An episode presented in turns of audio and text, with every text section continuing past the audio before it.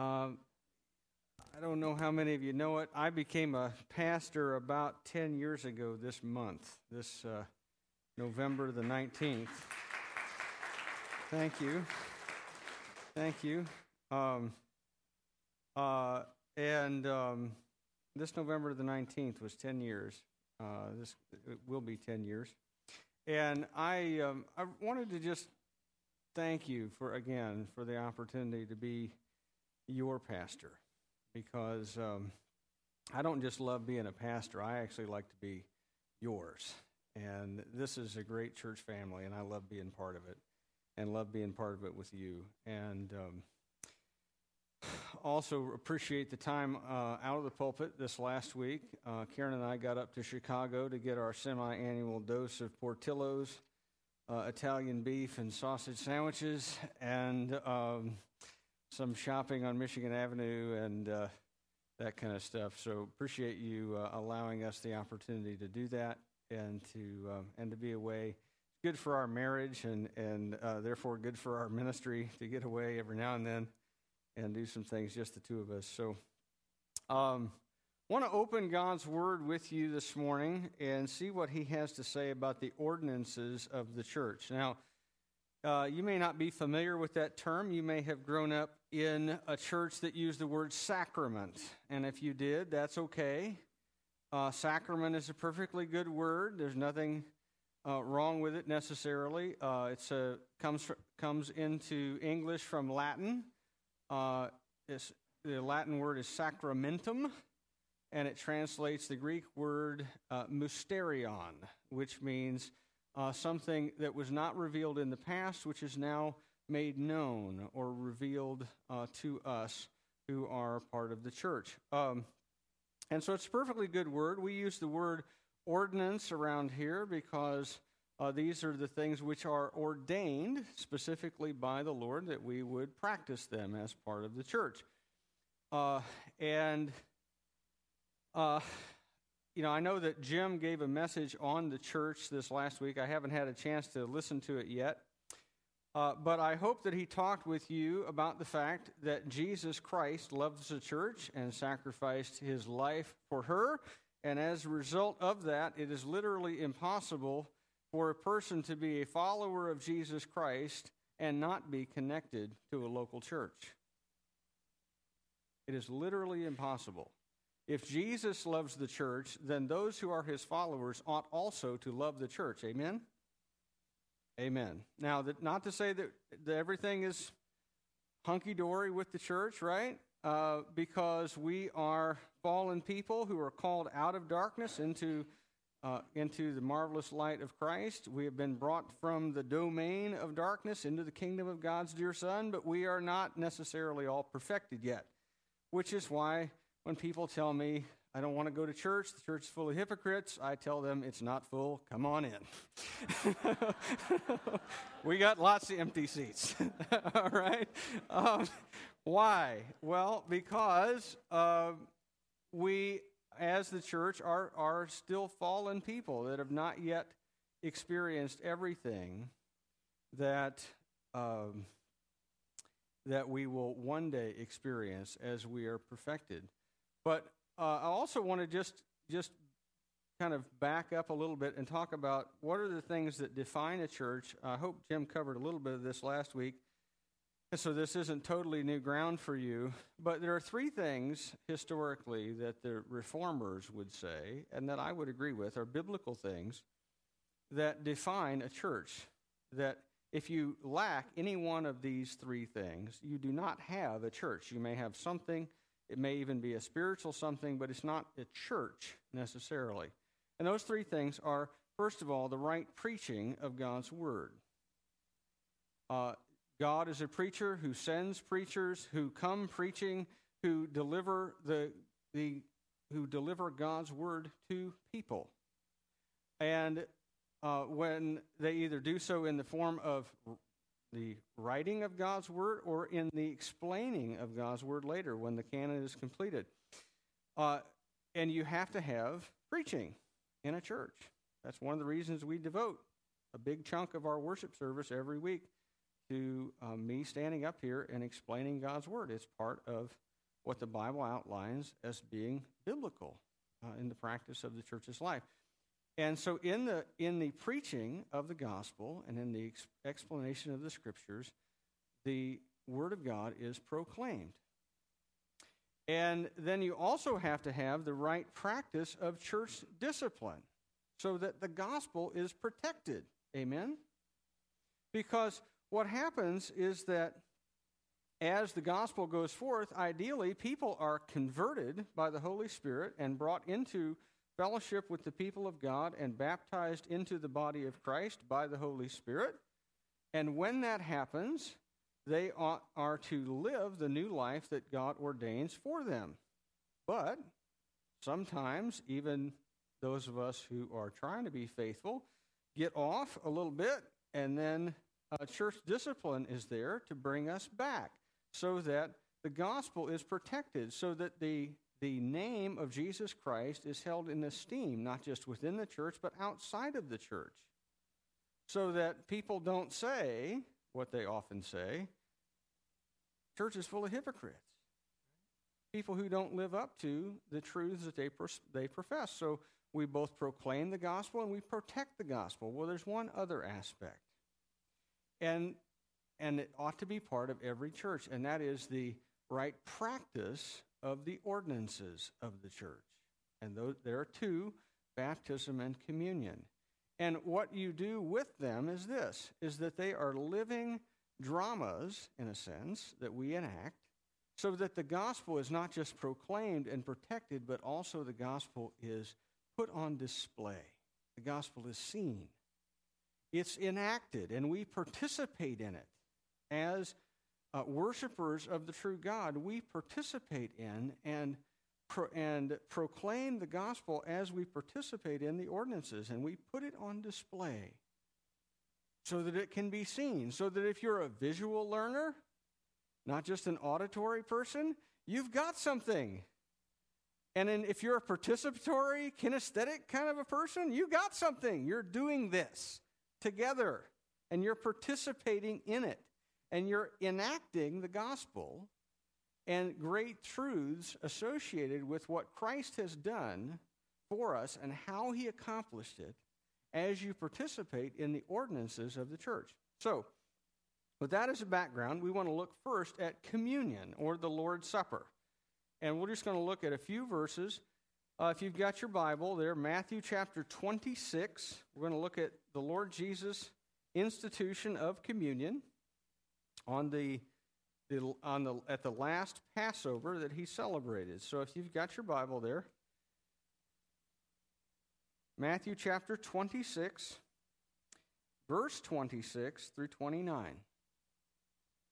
Now, as they were eating, Jesus took bread, and after blessing it, he broke it and gave it to the disciples and said, Take, eat, this is my body.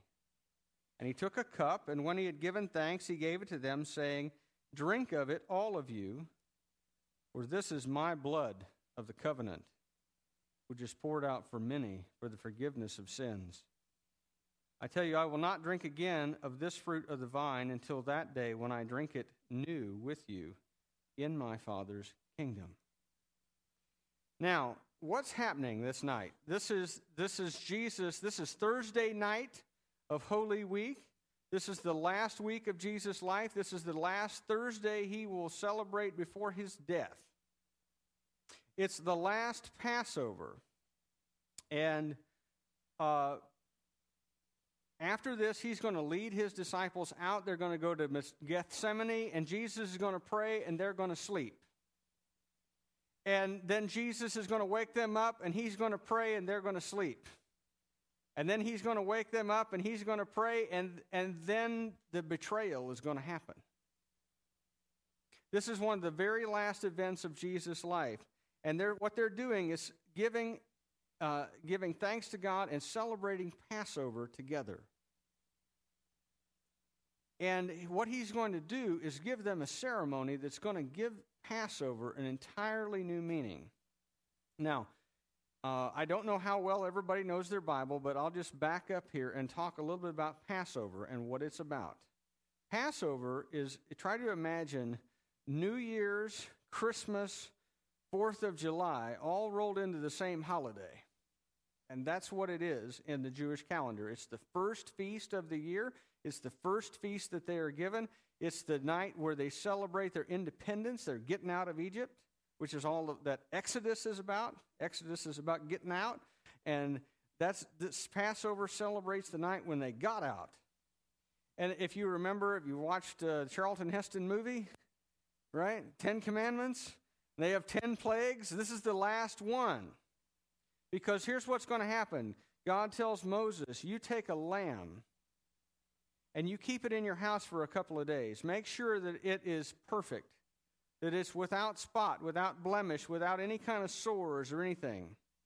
And you keep it in your house, and at the appointed day, at twilight, you take that lamb and you slaughter it. And you take the blood of that lamb and you smear some on this doorpost and on this doorpost and on the lintel over the door. Anybody notice what that makes? Cross.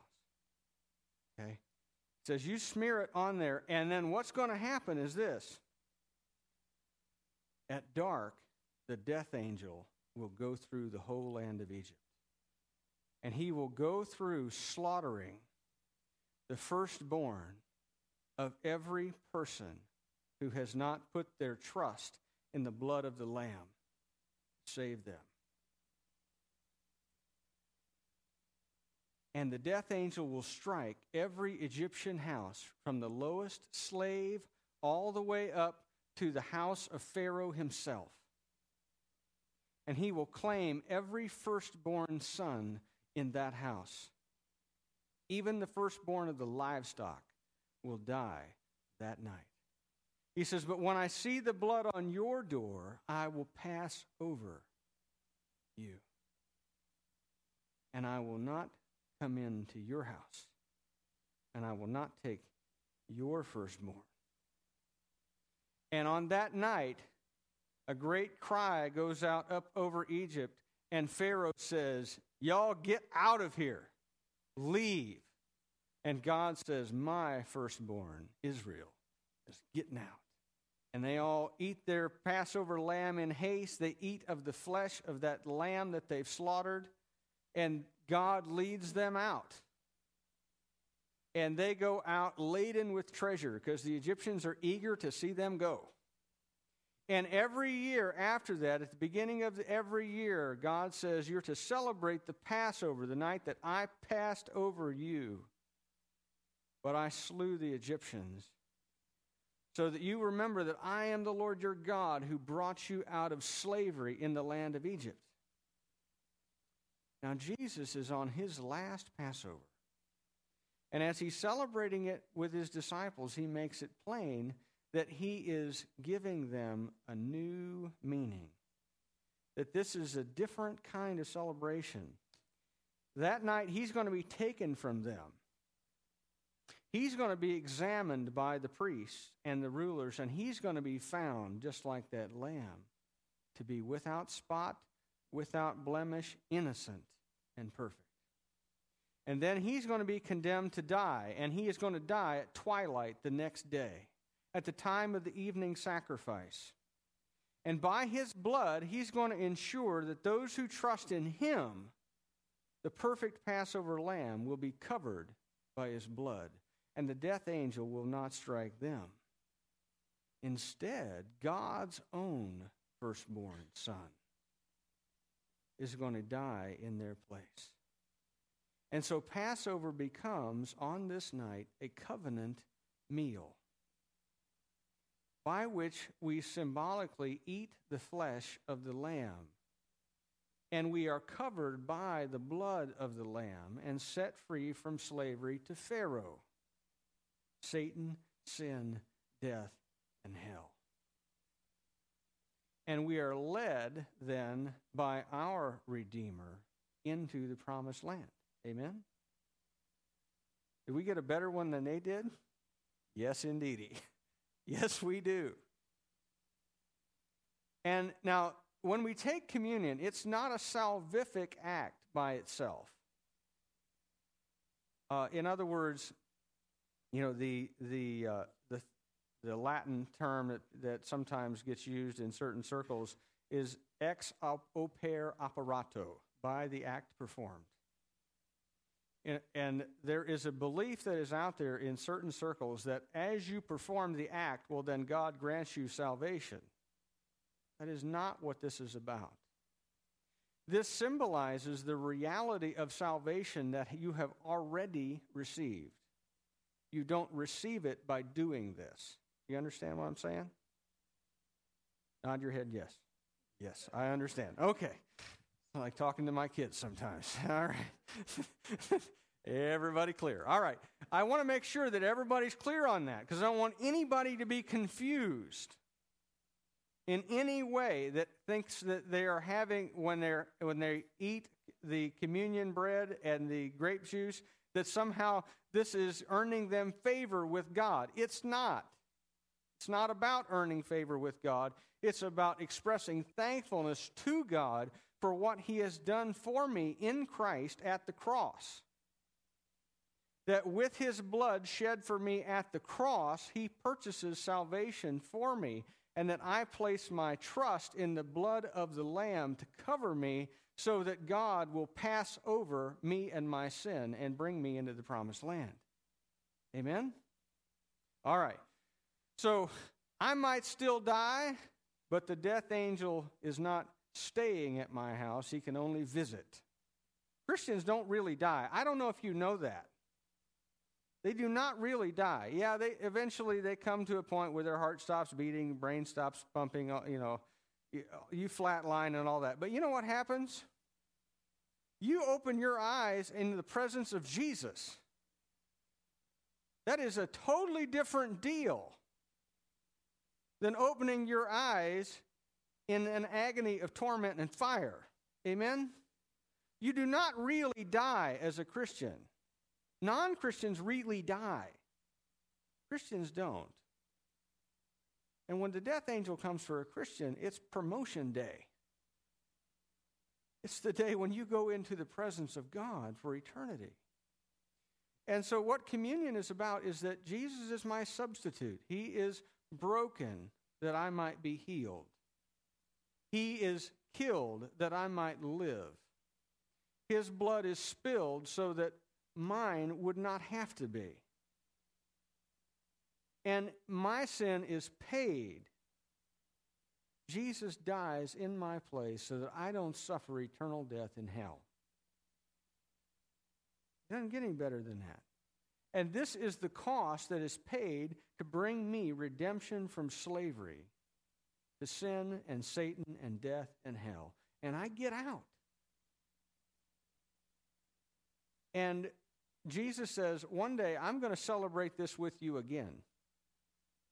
If you want to look it up, it's in your Bible. Go to Revelation and you'll find it. The great wedding supper of the Lamb. When we have this giant feast laid out for us by Jesus Himself, and we celebrate and we drink wine and we eat and we have a party for all eternity with our Lord and Savior. And Jesus says that as we celebrate communion, it's just a taste of what is to come with the Lord in eternity. That's exciting. This is a symbol, but it's a great symbol of some deep truth that has rich application to my life and to yours. Amen? All right. Now, there's another ceremony, and I want to go to uh, Romans chapter 6, verses 1 to 11, and look at that with you. This is baptism. Okay? Romans 6, verses 1 to 11. What shall we say then? Are we to continue in sin that grace may abound? By no means. How can we who died to st- sin still live in it? Do you not know that all of us who've been baptized into Christ Jesus were baptized into his death? We were buried, therefore, with him by baptism into death, in order that just as Christ was raised from the dead by the glory of the Father, we too might walk in newness of life.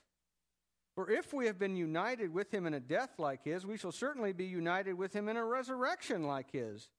We know that our old self was crucified with him in order that the body of sin might be brought to nothing, so that we would no longer be enslaved to sin. For one who has died has been set free from sin. Now, if we have died with Christ, we believe that we will also live with him. We know that Christ, being raised from the dead, will never die again. Death no longer has dominion over him. For the death he died, he died to sin once for all, but the life he lives, he lives to God. So you also must consider yourselves dead to sin and alive to God in Christ Jesus.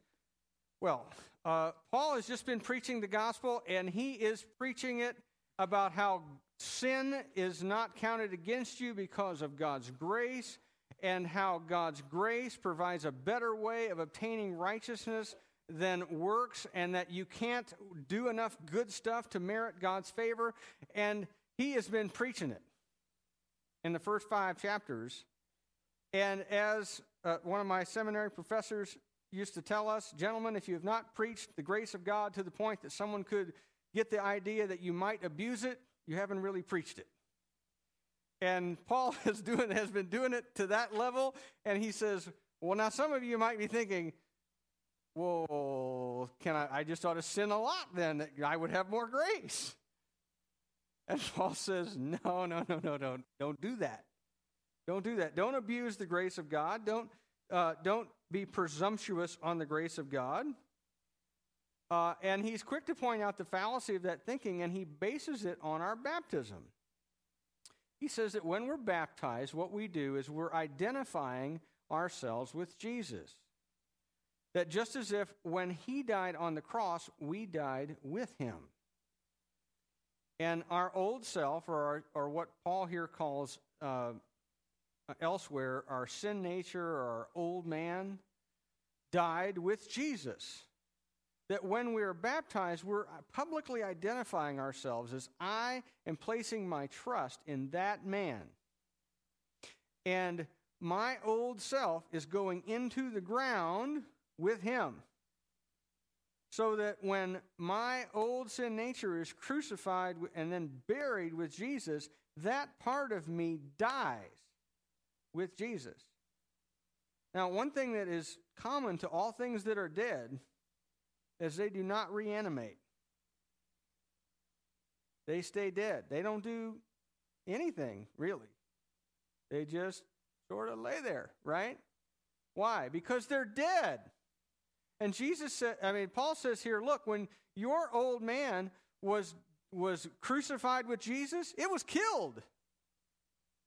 So don't be getting down giving him mouth to mouth. Okay? That was when you were baptized in Jesus, you were you buried that old man and you were raised to new life. And that's the picture that you're supposed to get with baptism.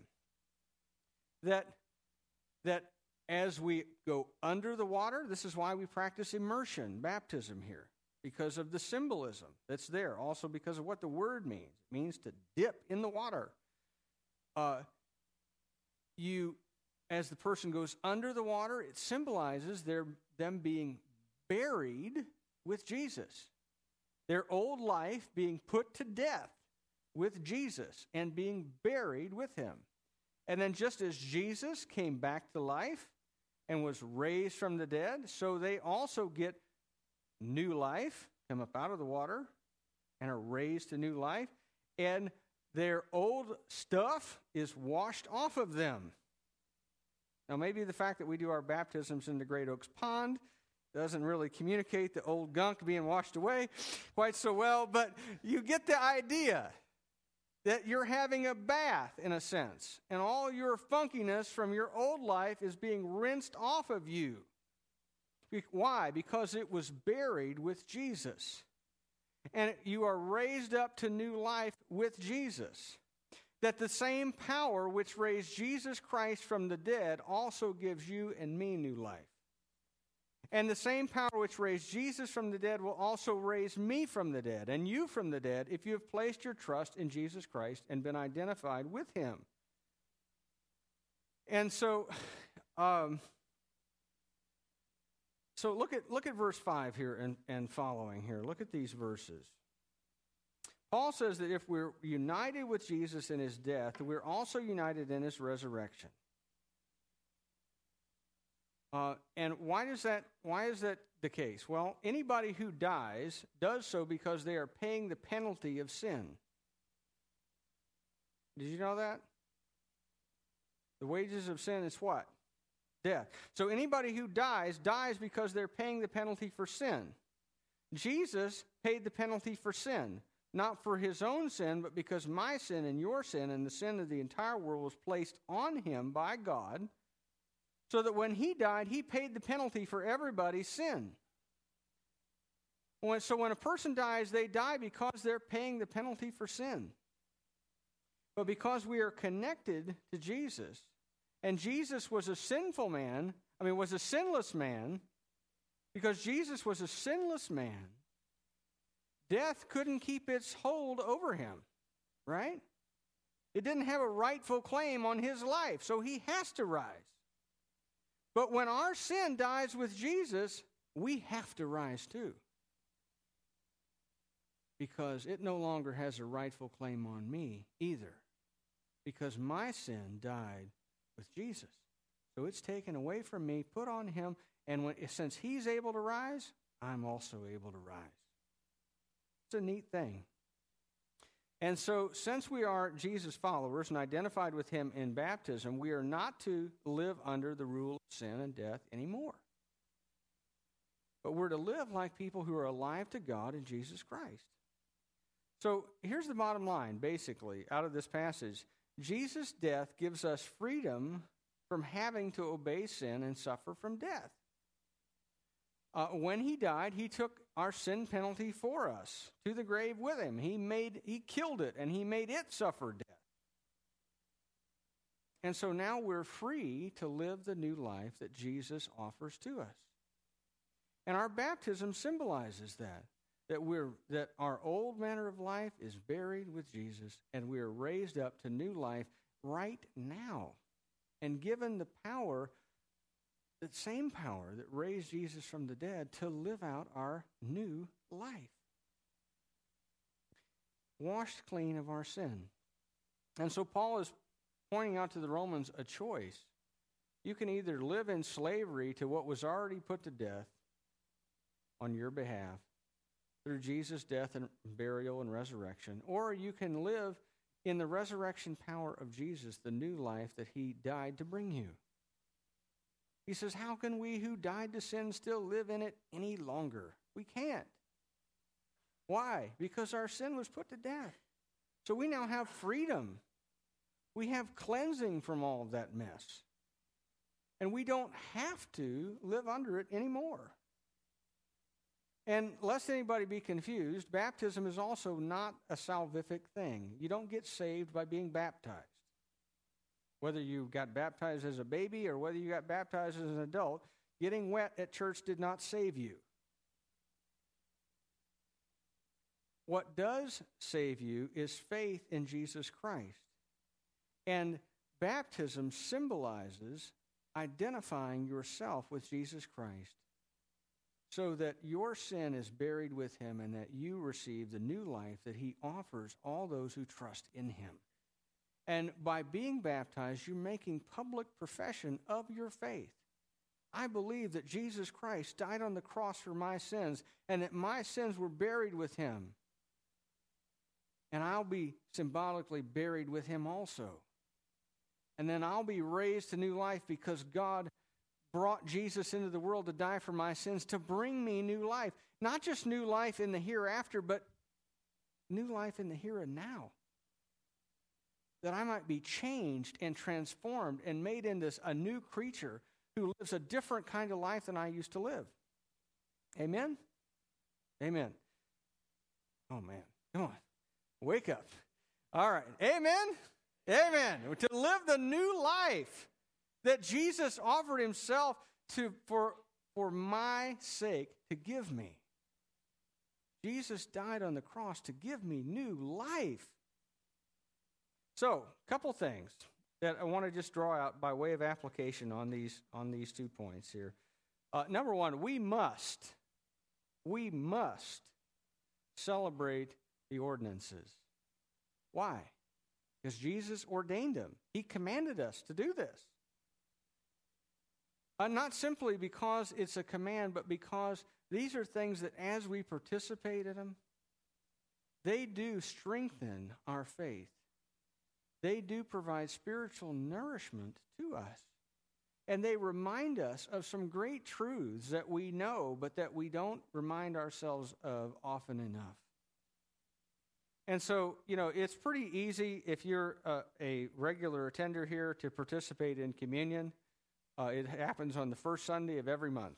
Be here next week. You'll get to participate, and you'll get a reminder of the fact that Jesus' body was broken so that yours would not have to be. His blood was shed to cover over you so that God would pass over your sin and not put you to death. You'll get that reminder next week. Be here. Uh, we also do baptisms. Now, I would love it, and this is something I have a kind of a hobby horse that I ride with the elders about. Uh, I would love it if we had a baptismal in the church building where we could do them as part of our worship service. But until that day comes, if you've not been baptized, you need to see me, and we will find a way. We will go to Pierce. We will go out to Great Oaks and chop a hole in the ice. We will do something, okay? If you've not been baptized, let me just tell you this, okay? I'll go on record with this. If you have not been baptized and given public testimony of your faith in Jesus Christ, then you are in sin if you are a believer in Jesus Christ. Because Jesus commands you to do that. And, so, and Jesus, in fact, did it, even though he was sinless. So if it's good enough for Jesus, it ought to be good enough for you too. Amen? If you've not been baptized, and you're a believer in Jesus Christ, you need to obey the Lord, follow his example, and get baptized. And I will be happy, and Jim will be happy to hook you up. And you can go through this, and it will strengthen your faith, I guarantee you. Uh, we're going to plan a service here in just a couple of weeks uh, out at Pierce. I've talked to Ben this morning. Okay? If you want to get baptized, see me. We will baptize you. And I guarantee you it will be a powerfully strengthening experience in your life of reminding you of the new life that Jesus died and was buried to bring to you. Last thing, these ordinances ought to remind us of you are not your own. Paul says that in 1 Corinthians 6, different context, but it still applies. You are not your own. You have been bought with a price. Jesus Christ has shed his blood, died on a cross, endured scourging, endured a crown of thorns, endured mocking and torment, endured a human life. Have you ever thought about what it would what it cost God to send the second person of the Trinity, the Son of God, to live a life as a human being? On a fallen planet surrounded by fallen people, and then to finally get tortured and killed by the same fallen people that he had created perfect, but who rebelled against him and fell? Why did Jesus do that? Because of you and because of me, and because he loved us. And he bought us with his blood. And baptism and communion symbolize that reality that he died to bring you new life, that his blood covers your sin, that he passes over you because you are covered by the blood of the Lamb. But he did not do this so that we could simply get our fire insurance, get marked and stamped for heaven, and then uh, go on conducting life as we have been. No. He died on the cross to redeem you from a yoke of slavery to sin and Satan and hell and death. And if these ordinances mean anything, what they mean is that because we have been bought with a price, because we, are, we do not belong to ourselves, but to God the Father who paid for us with the blood of Jesus, that we ought to honor the Lord with our life. Amen? Amen. Let's pray. God, our Heavenly Father, we thank you for these ceremonies that remind us and teach us, even as we participate in them. Remind us and teach us of the great truths of the gospel, and they put it into practice in our lives and show us the things that you mean for us to learn about the gospel, the fundamental truth that Jesus Christ came and was sacrificed and killed and buried. Pay for my sin and the sin of these and every other person who has ever lived or ever will live on this planet. To bring us into new life and a new relationship with you through faith. And Father, I pray that we would, because we are aware of the great cost that was paid for us, honor the Lord who set us free from slavery to bring us into the new life of the children of God. Father, we pray that we would live in accordance with the great truth that we know and live up to our baptism and the truths that we celebrate in communion. Father, we pray in Jesus' name. Amen.